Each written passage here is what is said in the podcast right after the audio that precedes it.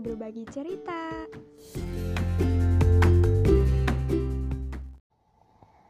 Hai, balik lagi sama gue Ica setelah kurang lebih 5 bulan dari gue nge-share episode pertama bulan Agustus lalu kalau nggak salah.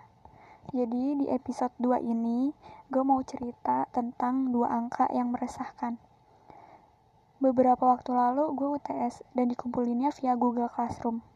Setelah seminggu akhirnya pas banget sama jadwal matkul ini, ini tuh ada notif yang ngasih tahu kalau nilainya udah ada di Google Classroom kan.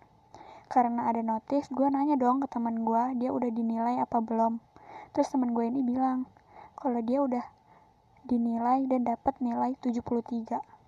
Terus gak lama lagi, temen gue yang satunya ngechat dan nanya, gue dapat nilai berapa. Terus gue jawab 70. Terus gue balik nanya dong ke dia, dia dapat berapa. Terus dia bilang dia dapat 72 terus gue kayak mendadak sedih kayak kenapa gue dapet 70 padahal gue ngerjainnya bener kok. Gue kepikiran seharian tentang nilai 70 itu. Sampai gue tuh istighfar berkali-kali tapi kayak masih tetap kepikiran gitu loh kayak kenapa gue dapet 70 kayak ya Allah rendah banget 70 doang. Terus gue sadar kayak kenapa sih? Cuma karena dua angka aja gue sampai seresah ini bisa aja dengan gue dapet nilai 70 ini tuh ngasih tahu kalau gue mungkin kurang teliti atau kurang benar dalam ngerjainnya kan. Terus juga kenapa cuma dua angka? Nilai doang lo sedih. Kenapa gitu coba?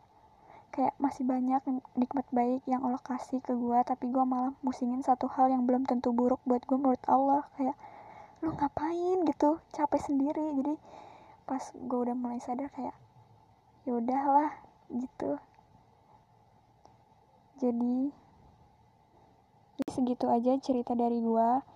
Uh, ambil yang baiknya buang yang buruknya. Semoga kalian gak bosan dengerin suara gua. Bye bye sampai ketemu di episode selanjutnya